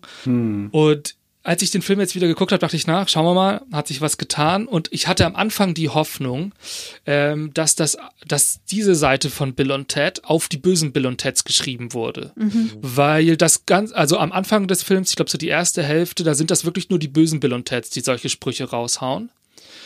Und dachte so, okay, das würde ich noch irgendwie halbwegs okay finden, wenn so klar wird, guck mal, das ist diese, das sind die Bösen, die machen das so. Aber am Ende, glaube ich, kommen dann auch nochmal so homophobe Sprüche von den guten Bill und Teds und dann Genau, auch schon da dazwischen, also auch schon in der Mitte des Films. In der Höllensequenz. Genau, also da auch Ja, schon ja. öfter und das ist mir auch sehr negativ aufgestoßen. Es war so eine Hoffnung, Und die ich hatte, ja. Das war so. Ja, und dazu kommt dann halt auch, dass, also Frauen haben hier wieder überhaupt keine Agenda, die ihre Freundin nennen sie nur die Babes, Mhm. äh, dann haben, machen sich dann Riesenspaß in Missys Ausschnitt zu gucken während der Seance und so, also Prinzessinnen müssen gerettet werden am sehr Ende. Objektifiziert. Und ja. Pam Greer ist letztlich Rufus. Toll. ja, Ja, das, also, da muss ich auch nochmal, also nächste Problem, was ich hier habe. Pam Creer, also was hat Rufus, also, wenn ihr der Meinung seid, Rufus ist der Gute, was hat er mit Pam Creer Mhm. gemacht? Weil er sagt zwar, er war sie schon immer, aber das ist faktisch nicht unmöglich, weil sie ist die Leiterin von diesem Battle of the Bands. Das ist ein Fulltime-Job. er kann nicht in der Zukunft seinen komischen Uni-Job haben und gleichzeitig noch da diesen Bandwettbewerb. Ja, aber Moment, wenn du- wenn du einen Uni- irgendeinem Zeitpunkt, an irgendeinem Zeitpunkt muss Rufus Pam Creer ersetzt haben. Und was hat er dann mit der echten Pam Creer gemacht, Ganz einfach. bevor er sich die Gummihülle Kann, angezogen kann ich hat? dir alles erklären. Der hat natürlich, äh, wie jeder gute Dozent, äh, ist seine Arbeit vor allem die Arbeit guter Hilfswissenschaftler. Und äh, die können sich diese Maskerade von Pam Greer genauso mal anziehen. Und dann sagt er so, pass auf, ich brauche bis nächste Woche übrigens noch eine Hausarbeit zu der musikalischen äh, Geschichte von Beethoven. Und kannst du bitte noch mal ins Jahr 1991 als Pam Greer fliegen und dann musst du da noch mal drei Bands organisieren. Ich stelle mir deren Gesichter lustig vor, wenn er das denen so erklärt. So, das ist jetzt so deine Aufgabe so für die nächsten Wochen. Okay. Wenn du, wenn du das jetzt die nächsten fünf Jahre machst, dann darfst du vielleicht mal eine Doktorarbeit bei mir schreiben. Zieh dir bitte diesen Gummianzug an. okay. Hm. Ja, aber ja. Ja, es ist äh, letztlich fühlt es sich schon rund an, aber wenn man so mehr drauf guckt, dann merkt man schon, dass da einige Inkonsistenzen drin stecken. Leider. Wie mochtet ihr denn den? Er hat- ja? Äh, Ich wollte nur sagen, äh, an, das anschließend von Christiane. Ich finde, er hat mehr Höhen und mehr Tiefen als der erste Teil. Also der erste Teil ist einfach äh, auf einem durchgehend konstant hohen Niveau. Und hier hat der Film ähm, gigantisch gute Ausschläge, wo ich wirklich voll dabei war und mich äh, scheckig gelacht habe. Und dann gibt es wieder so Szenen, die einfach abfallen und du denkst, äh, what? Nee. stimmt. Und äh, da ist hier halt einfach irgendwie, äh, ja, ist er hier uneinheitlicher. Das ist ein, ein riesiges Potpüree, einfach so. Ich fand, ich wirklich, ich glaube, die hatten wirklich so das, was können wir alles Abgedrehtes machen? Ja. Irgendwie denke ich so, das war so einer der Ja, man hat so das Gefühl, so im ersten Teil, da haben sie noch sich ein bisschen zurückgehalten, dann mussten sie erstmal schauen, ne, was, was wird daraus so. Die hatten ja eine gute Idee gehabt. Und dann im zweiten Teil haben die sich dann wirklich mehr getraut. Sie haben da gewusst, okay, das kommt gut an mit Bill und Ted, jetzt trauen wir uns mehr, jetzt gehen wir so wirklich in die Vollen. Und das merkt man den Film jederzeit an. So. Ja. Ja, vor allen Dingen hatten wir auch gemerkt, ähm, beim ersten Teil, der hatte ja eine sehr lange Entwicklungsgeschichte. Und äh, da haben sie quasi äh, auf was aufbauen können. Und hier, das wirkt so, als hätten sie wirklich alle Ideen, die sie haben, genommen, einmal an die Wand geworfen und geguckt, was bleibt kleben. Und die wurden dann ins Drehbuch reingeschrieben. Und äh, also, ja, es ist dieses, dieses, was ist im Englischen dieser schöne Ausdruck, a beautiful mess. Ich weiß nicht, ob wirklich beautiful, aber es ist, also es ist auf jeden Fall äh, ein Durcheinander, aber es hat sehr schöne Aspekte darin immer. Wart ihr überrascht, dass das intelligenteste, die intelligenteste Person des Universums kein Mensch ist? Nein. Das war für mich als Kind wirklich beim ersten Mal gucken ziemlich Überraschung. Ich fand das ziemlich cool, weiß ich noch. Also jetzt ist mir das nicht mehr überrascht. nee, nur ich dachte so, ja, ist ja klar, also bei den Menschen, wie wir uns hier äh, allgemein immer verhalten, also jetzt auch in der Pandemie zum Beispiel, da denke ich mir, ja, dann ist so ein Alienwesen sicherlich äh, äh, intelligenter als äh, die menschliche Spezies. Und wie hat euch das Alien so- gefallen? Also, weil für mich Das sah so ein bisschen aus wie von den wilden Kerlen, äh, nee, wie heißt es, die wilden, die nicht, Grüffellos. nee, wie, ja, Gryffalo oder es wo die doch- wilden Kerle wohnen. Wo die wilden Kerle wohnen, genau. Von Roald Dahl, dieses, diese Geschichte. Ja, genau so sahen die aus. Aber nicht so schön knuffig und wollig und zum Kuscheln wie die wilden Kerle. Ja, vielleicht eher wie das Gryffalo. Aber- ja. Vielleicht eher so, ja. Ich fand ihn weird. ja, das schaut ja nicht seltsam aus. Ich mag das, aber ich war, ich weiß nicht, irgendwie, der, ich, aber vielleicht, weil ich ihn auch so früh rezensiert habe Mhm. und für mich gehört, äh, rezensiert, was heißt, so früh geguckt habe. Ne, mir kam das auch ein bisschen, mich so dazu. äh, mir kam die Figur auch so ein bisschen so vor, als ob die irgendwie so eine Verkleidung irgendwo hatten, noch so in der Ecke äh, stehen gehabt hatten und die wussten auch nicht so, was, was man damit anfangen soll. Und dann haben sie si- sich so gesagt, ach komm, nehmen wir einfach das, ähm, bevor das da äh, äh, verstaubt, nehmen wir diese Verkleidung mal. Und ähm, das ist jetzt unser Alien hier. Ähm, Das, das wäre auch meine Theorie, warum es diese Fusion und Defusionierung gibt, die überhaupt keinen Sinn ergibt. da habe ich auch gedacht, die hatten wahrscheinlich zwei kleine und eine große Puppe. Hm. Oder? Weil sonst ist das nur, aber ich mag das total. Ich liebe diese Szene, wo sie sagen, jetzt machen wir hier unseren Special-Trick, damit wir diese super Roboter bauen können. Und dann rennen die aufeinander zu, sind ein Klumpatsch, der da auf dem Boden vor sich hin dödelt. Und dann äh, wird daraus dieser Riese. Und der kann das jetzt besser. Äh, wobei man natürlich darauf hinweisen muss, dass die Perücken nicht von, äh, von Station gemacht wurden, sondern vom Tod. Ja, ja. Aber ähm, Kam mir so ein bisschen Pokémon-mäßig vor. defusioniert. Also Ja, so, auch so, so Dragon Ball-mäßig oder, oder Pokémon-mäßig kam mir das vor, das Ganze. dass sie sich entwickeln Ja, ja, ja, genau. und fusionieren. Ja. Stimmt. Aber und dann wieder defusionieren, damit sie Bongos spielen können. Das ist doch der Kracher. Das ist so also, das ist doch super. und die guten Bill und Teds, wie fandet ihr die, die guten Bill und Ted Roboter? Ja, die sahen schon sehr seltsam aus. Also, ich wusste nicht so richtig. Nee, was du halt aus so einem, so einem Baumarkt Ja. stellen kannst. Ich war eher überrascht, dass sie so gut funktioniert haben, dass sie so vor allem so stark waren, eine ganze Wand einzureißen. Also das sieht man, hat man denen nicht angesehen. Und was ja auch super Das war ja auch der beste Erfinder der Welt, äh, des, des, Ja, ja. Weltalls. Ja. Und ich mag das auch wieder, wie die Logik hier auch gar keine Rolle spielt. Ne? Also Mhm. du hast ja diese, diese geilen Szenen, wo die bösen Bill und Teds ja selber mit ihren Köpfen Basketball spielen. Die können ihre Köpfe abnehmen. Das ist überhaupt kein Ding. Ne? Aber wenn die guten Bill und Ted Roboter das machen, dann sind die tot. Also dann sind, ist es vorbei. Dann ist es äh, Game Over. Ähm, also, da, also diese ganzen, Sp das finde ich auch super, diese Spielerei mit, wo sie mit ihren eigenen Köpfen Basketball spielen und wie dämlich sie auch sind und wie sie auch mit der Zeit, die sie auf der Erde verbringen, nichts anfangen können. Das gefällt mir schon auch Mhm. immer noch gut. Aber ja, tonal ist der sehr schwierig. Sehr, sehr derber Humor. Weniger rund. Aber ich finde immer, es ist, ich finde, es, wär, äh, es wäre leicht gewesen, in die gleiche Kerbe zu schlagen. Und ich finde, es ist, äh, finde ich, dafür, dass sie sich so entschieden haben, in eine ganz andere Richtung zu gehen, funktioniert für mich äh, vor allem in der Mitte, diese ganze Odyssee wunderbar. Also, ja. muss schon sagen. Ja, ich habe das Gefühl, wir sind langsam am Ende der Besprechung, oder? Habt ihr noch weitere Hot Takes, die ihr loswerden möchtet zum Film?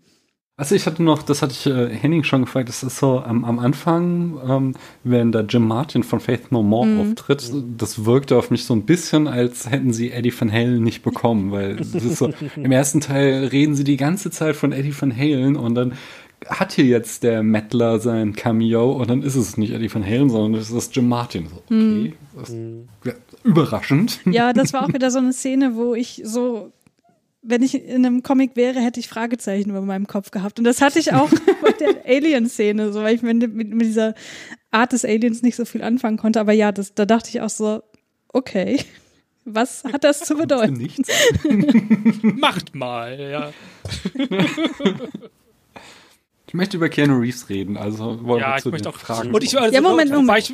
Ich, eine Sache habe ich doch noch. Ja. ähm, der Stil ist anders und ich möchte auch noch mal sagen, dass ähm, wir hatten beim ersten Teil ähm, auch die Musik sehr gelobt, also auch Ja. einfach der, der, der Soundtrack. Da waren diese wi- wirklich schön äh, Synthi-Arrangements, wenn sie in der Zukunft sind und so, die so im Hintergrund trällern. Und sowas hast du hier ja auch nicht. Also das ist so, das hat alles so so ein bisschen gefehlt. Und da, guck mal, da gab es diese Szene, wo sie nochmal in die Zukunft kommen und es gibt nochmal so einen Aufwind, so einen warm und sowas fehlt hier einfach. Und ich muss auch sagen, als ich den als Kind gesehen habe, das war halt, wir haben ja auch gesagt, beim ersten Teil gab es keinen Schurken und hier gab es diese Schurken. Und beim ersten Teil, also als, äh, beim, als ich den das erste Mal gesehen habe, hatte ich zumindest das Gefühl, die Stakes sind schon da.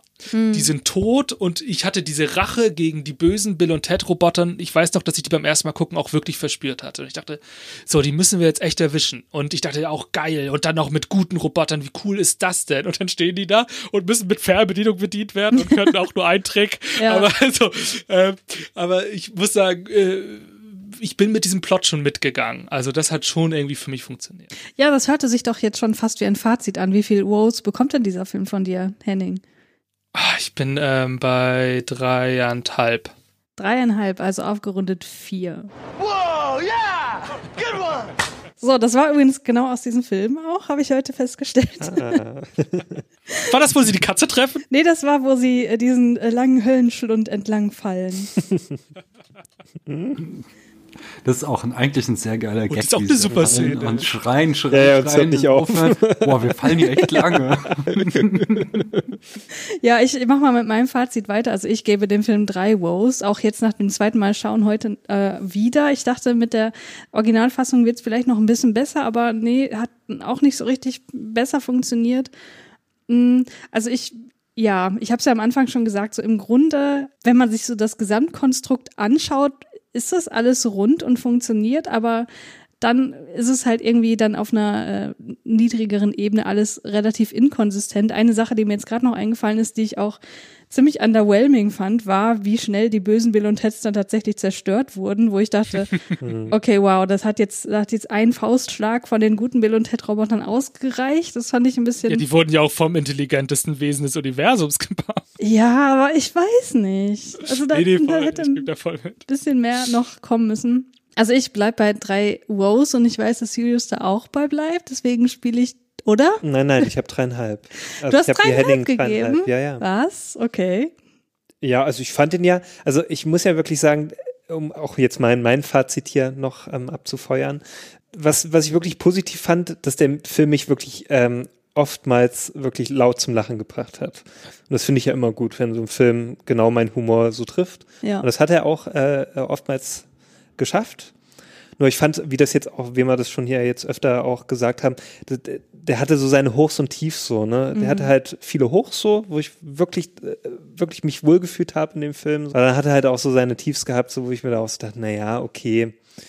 Finde ich jetzt nicht so toll, wie zum Beispiel auch diese, äh, das Sprachliche und so. Ich habe den Mhm. jetzt zwar nur auf Deutsch geschaut, äh, da war auch die Synchro grottig, also bitte nicht auf Deutsch anschauen. Wenn ihr da die Möglichkeit habt, das im Original anzuschauen, bitte die Version.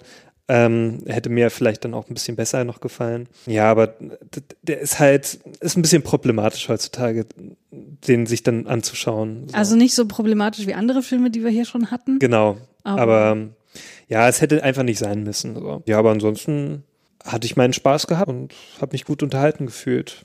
Ja, ist doch super. Ja, aber ist ein bisschen schlechter als der erste Teil, finde ich. Und deswegen gibt's von mir dreieinhalb. Gut, und von dir, Daniel? Mm, Also ich würde ihm eigentlich auch dreieinhalb geben, aber da ihr ja aufrundet ähm, und ich dem ersten vier gegeben habe und sage, der hier ist auf gar keinen Fall auf einem Niveau wie der Mhm. erste, äh, gehe ich bei drei und möchte bitte das drei Sterne Wow. Ja, da sind wir doch alle relativ einer Meinung. Wobei ich, äh, mir jetzt doch noch etwas eingefallen ist, was ich äh, sagen wollte, Mhm. um, das, um diese diffuse Unterhaltung noch diffuser zu machen. Ja, mach mal. Ähm, ähm, ich möchte doch noch mal auf das Ende eingehen, denn wie ich es beim ersten Teil schon gesagt habe, ich bin einfacher Typ. Ich bin mit einem kitschigen Ende auch wieder sehr, sehr glatt zu bügeln und ich finde, dass das Ende, das Ende, Ende, Ende hier auch fantastisch funktioniert. Ich mag das sehr, dass es am Ende ähm, wieder ein Konzert gibt, was super Hanebüchen irgendwie reingebaut wurde. Ich fand dieser ganze Battle of the Bands, der, ist, der nimmt vielleicht eine Minute des gesamten Plots ein. Ja. Ist egal. Wir haben aber wieder so ein Highlight.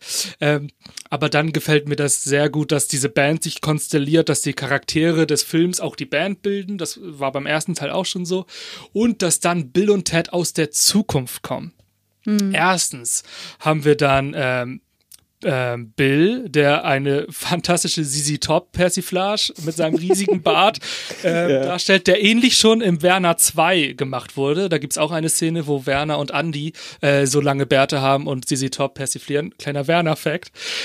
Aber und Ted, ich weiß nicht, das wäre noch eine Frage an euch. Äh, Ist es bei Ted auch so? Ist das irgendein Metal-Icon, den er mit seinem, mit seinem Bart, mit seinem Spitzbart oder wie nennt man so ein Bart? Also der äh, sah ein bisschen aus wie Johnny Depp, aber ich weiß nicht. Also Ich finde, der Wie sieht John aus wie so, wie so ein Don Juan, sieht er aus.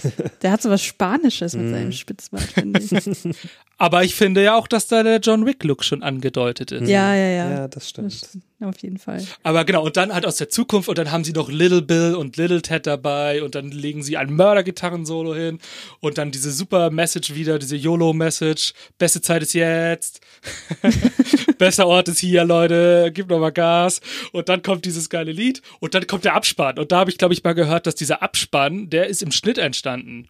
Weil da gibt's ja, das ist ja, da kommen ja ein Haufen Fakten. Dann kommt ja raus, dass, äh, die, dass die sich mal getrennt haben, dass der Tod seine eigene Soloplatte ausgemacht hat. Und das wiederum fand ich ganz cool, äh, weil es ja damals nur diese zwei Filme gab und man da sich dann schon äh, also sozusagen imaginieren konnte, wie diese Zukunft aussehen könnte. Mhm. Und ähm, das mochte ich auch, dass diese Lücken irgendwie selber gefüllt werden können, wie die so da inzwischen entstanden sind. Ich wollte nur noch mal ähm, dieses Ende hervorheben, das mir sehr gut gefällt. Okay, dann kommen wir jetzt aber wirklich zu Daniels Favorite, nämlich den elf essentiellen Keanu Reeves Fragen. So, die Nummer eins natürlich wieder. Ist er die Nummer eins in den Credits? Ja, ist er. Ja, Ich habe hab nochmal drauf geachtet, am, am Schluss bei den Credits ist er an erster Stelle. Ach, guck an. Sagt er wow oder ganz lots of guns? Ja, Ja. Da möchte ich, da habe ich zwei Anmerkungen. Also natürlich habe ich äh, meine Pflicht wieder wahrgenommen und die Wows gezählt. Ja. Oh. Äh, ich würde sie auch gerne wieder vortragen. Es sind 21. Es ist äh, weniger als beim ersten Mal, wenn ich mich irre, äh, nicht irre. Und vor allen Dingen, es fängt auch sehr spät an. Das erste Wow ist erst, wenn er den Offizier von der Militärschule bei der Party trifft.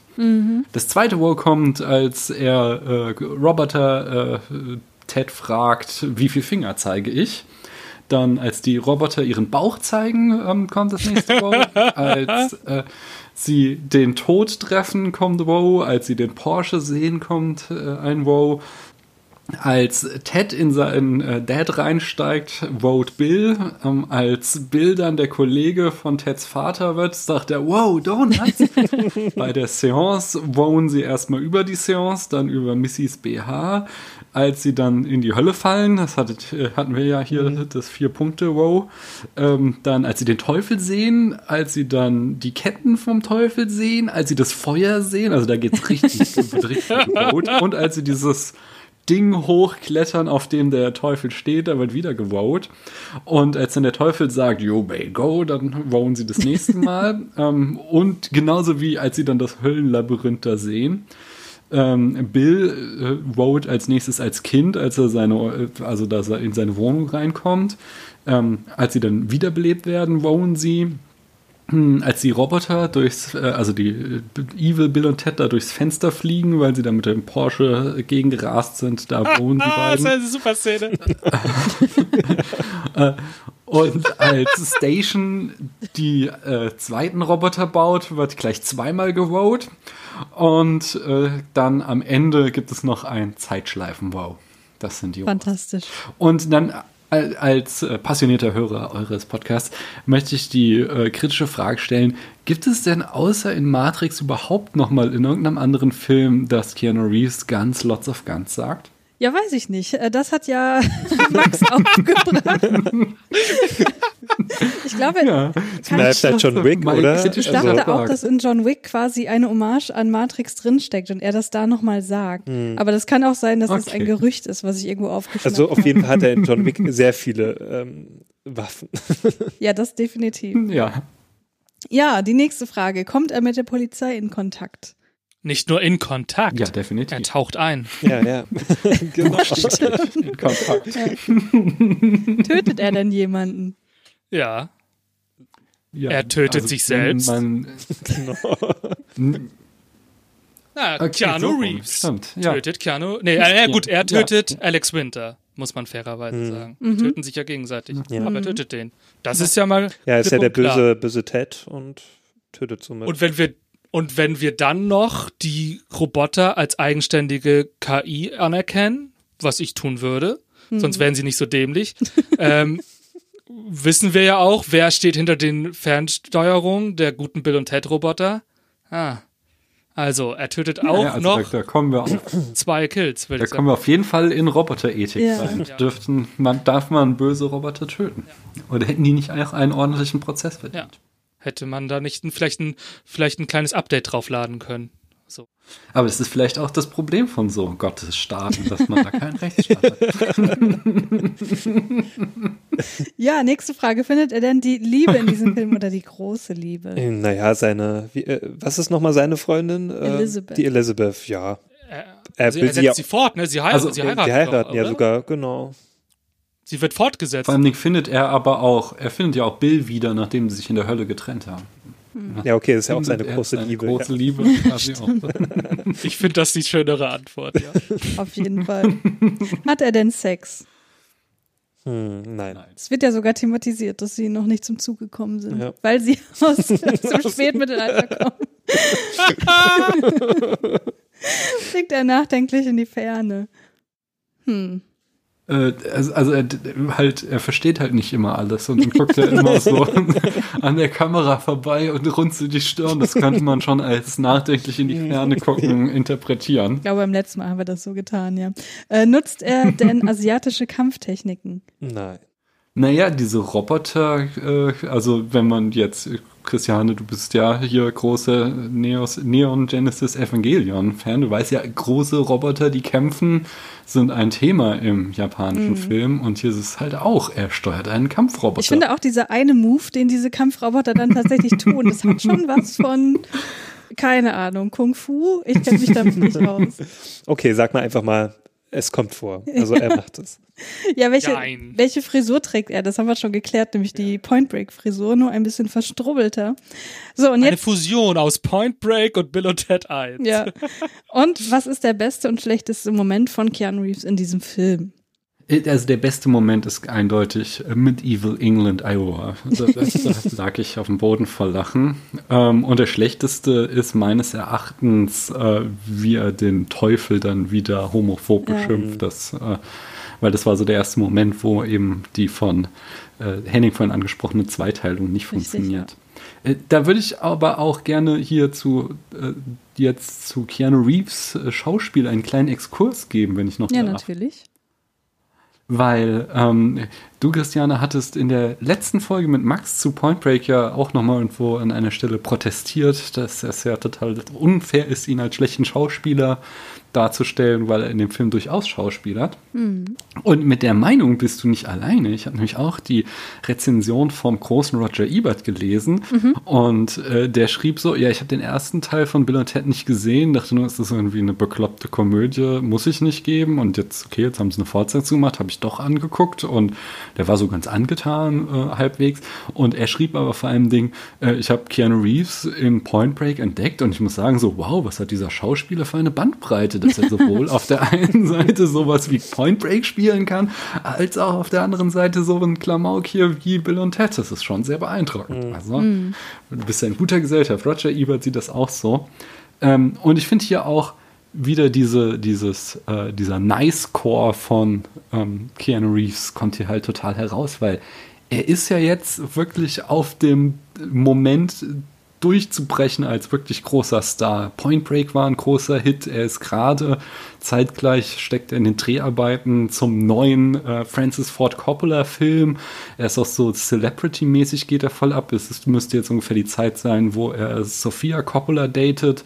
Und das heißt, er ist so voll am Durchstarten als Superstar. Und dann auf der anderen Seite äh, Alex Winter, für den ist das halt alles nicht passiert. Der ist nach ersten Bill und Ted hatte der eine Rolle noch gekriegt und sonst gar nichts. Und sowas kann ja auch irgendwie zu Spannungen am Set äh, führen. Also Paradebeispiel ist ja auch zum Beispiel ähm, äh, äh, Ghostbusters 2, wo Bill Murray einfach nur so total lustlos durchmarschiert durch den Film, im Gegensatz zu den anderen und überhaupt keinen Bock mehr darauf hat, weil er da halt schon herausgewachsen war.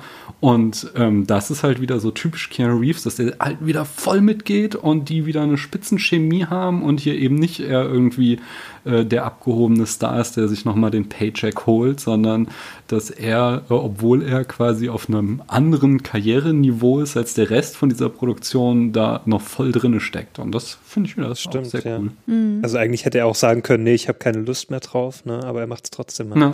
Also klar, da wird ja auch nochmal gutes Geld von, also das, das doppelte Mhm. Budget, was sie hatten, da wird auch einiges in seine Tasche geflossen sein, dass er es nochmal mitmacht. Aber er macht sowas dann halt auch immer mit ganzem Herzen und das Mhm. finde ich schön. Und das macht halt auch so, das hatte ich beim letzten Mal schon irgendwie so gesagt, das ist auch irgendwie Teil des guten Schauspiels, dass er halt ähm, sein Team mit unterstützt und äh, quasi äh, dafür sorgt, dass am Set irgendwie da eine gute Stimmung ist und eine gute Chemie zwischen den Schauspielern. Das gehört halt auch irgendwie Mhm. dazu. Das finde ich schon nice. Auf jeden Fall, ich will nochmal betonen, dass wir uns hier mit diesem Film zwischen Point Break und My Own Private Idaho befinden. Ja. Was ja einfach Mhm. diametral komplett der Gegensatz zu diesem. Mittelerde Idaho oder äh, Mittel, Mittelalter Idaho oder wo ist das? Ja, Henning, hast du eine Lieblingsszene und eine schlechteste Szene, die du hervorheben Ja, ich habe? Ich möchte aber ganz kurz das nutzen, um auch noch meine Lieblingsszenen und äh, schlechtesten Szenen ohne Keanu Reeves zu, hervorzuheben. Mhm. Ich will ich nicht mogel jetzt. Also meine Lieblingsszene, und da möchte ich nochmal William Sadler hervorheben, den wir hier als besten Charakter des Films hervor, äh, schon benannt haben, ist äh, bei der Bandvorstellung am Ende, wenn er vorgestellt wird und dann geht er ans Mikrofon und sagt, You might be a king or a little street sweeper, but sooner or later you dance with the Reaper. Und das finde ich Hammer, das ist meine Lieblingsszene. Meine Lieblings-Bill und Ted äh, meine Lieblings-Keanu Reeves Szene, äh, finde ich schwieriger. Ich bin, wie gesagt, eine ne, ne, eine alte Kitschnudel und wenn er aus der Zukunft kommt und er hat Little Bill in der Trage, dann möchte ich auch nochmal kurz betonen, dass das auch schon ähm, finde ich, für Anfang der 90er gar nicht so selbstverständlich ist, dass ihre Kinder in der Trage tragen.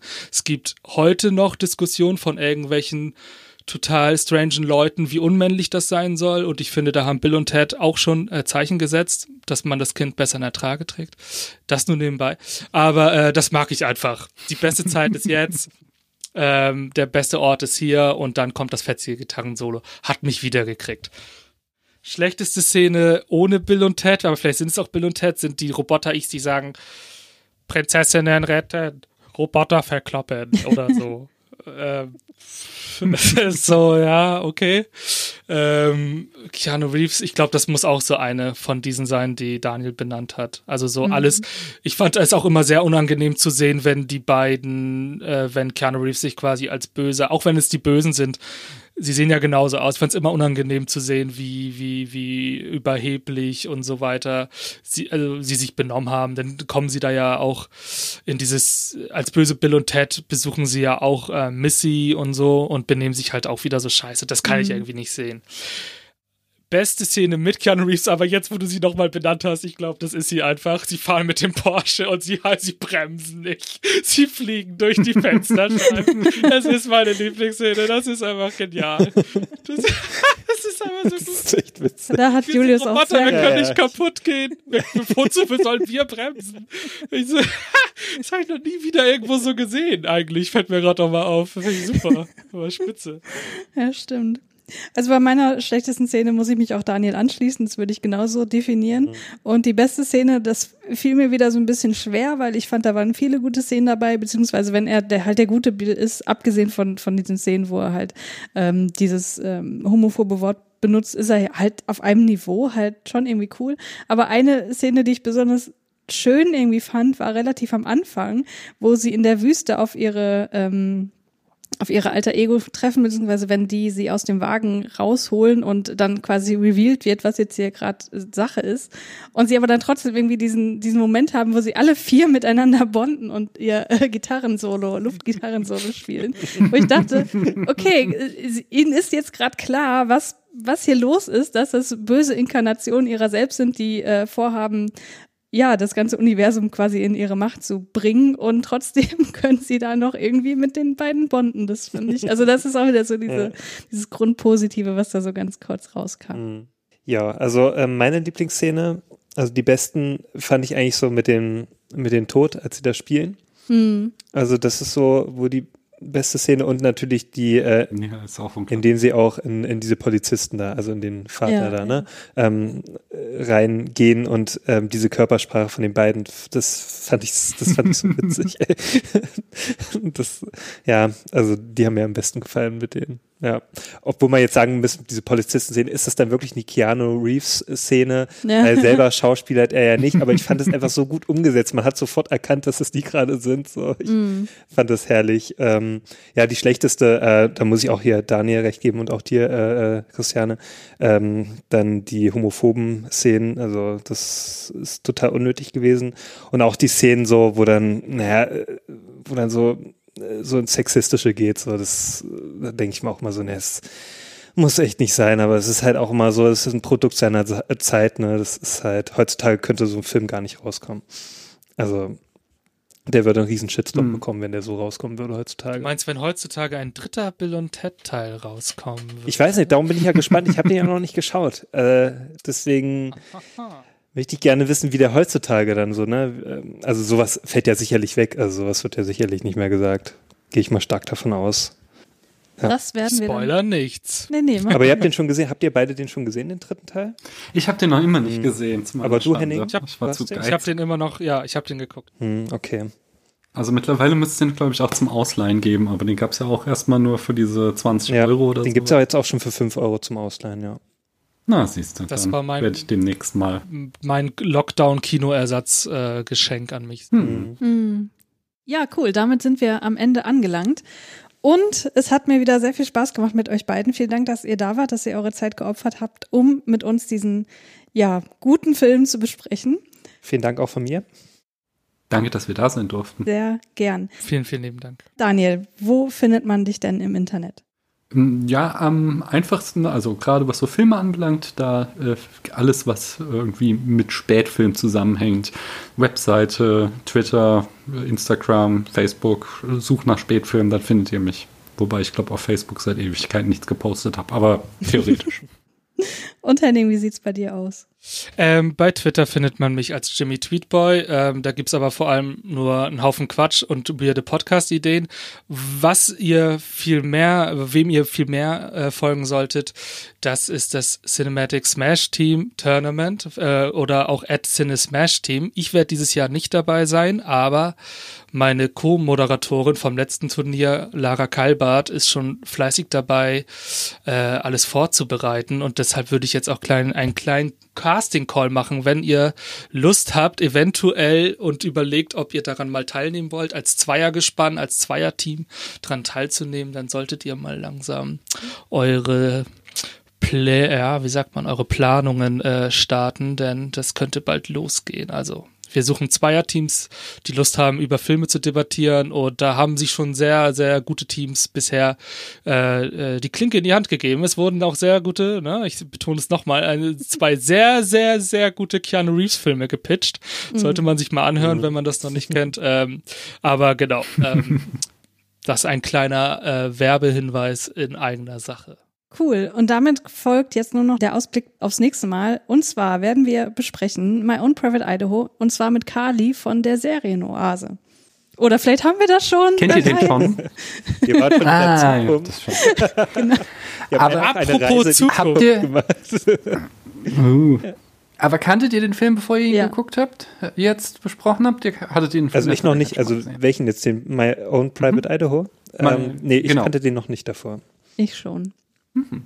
Ja, d- das kommt zum nächsten Mal. Freu mich schon Und Henning, du hast noch eine mega Überleitung, nehme ich. Ach so, ja, pass auf. Und zwar, ich bin eigentlich auch aus der Zukunft. Ich habe es jetzt nicht an die große Glocke gehangen, aber es ist so. Ähm, denn äh, bei uns zu Hause ist es so, ich habe ein zwei Jahre altes Kind und ich habe so eine Spotify-Playlist mit ungefähr 200 Liedern drin und die hören wir immer rauf und runter. Und weil ich großer Bill und Ted-Fan bin und für mich ist dieser Film, ist diese Filmreihe vor allem mit diesem letzten Lied von Kiss, God Gave Rock'n'Roll to You, verbunden, ähm, habe ich dieses Lied auch in der Playlist und meinem Sohn gefällt das sehr, sehr gut. Und deshalb habe ich es ganz wie Bill und Ted gemacht und habe äh, ähm, zusammen mit ihm neulich, als ich äh, mal wieder das Podcast-Mikrofon aufgebaut habe, eine kleine, wir haben das Lied mal zusammen gesungen und es ist aber auch sehr schnell vorbei, was ihr gleich hören werdet. Also Mats ab. God gave, How I do you? gave. How I do you? Oh. Ach Mensch, wie süß. Und damit würde ich sagen, bis zum nächsten Mal. Bis dann. Jetzt ist der Podcast zu Ende. Tschüss. Tschüss.